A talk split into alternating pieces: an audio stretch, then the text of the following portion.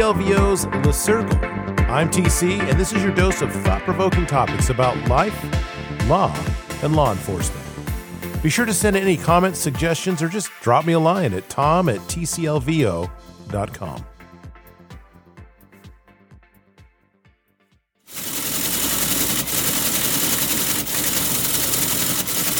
Drug overdoses and deaths are pushing new records each and every month. Some things to consider and remember. There is a 400% increase in overdose deaths in the United States. Hi.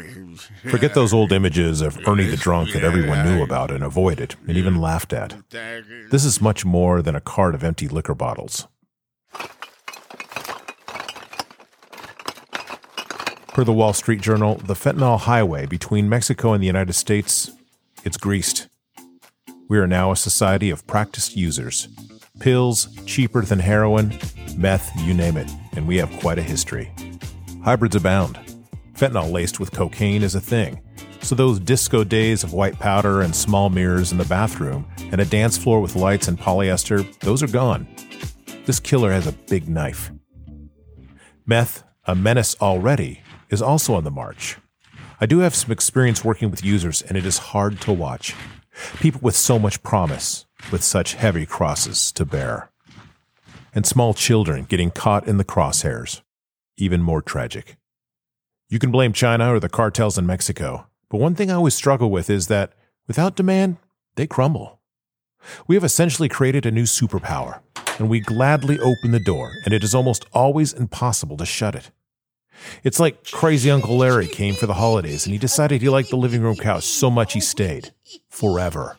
And we invited him and told him he could stay. I understand the quick grip of fentanyl and its malicious cousins, but is there something torn in our social fabric? Might things like religion, family, and dinner together really be the best preventative answer? I think so. At least it's part of the equation.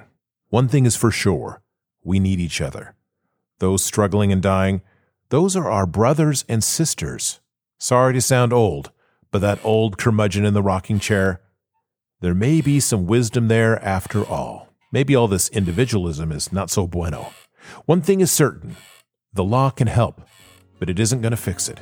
We all need to have a hand on this shovel. Now, excuse me, as my rocking chair awaits.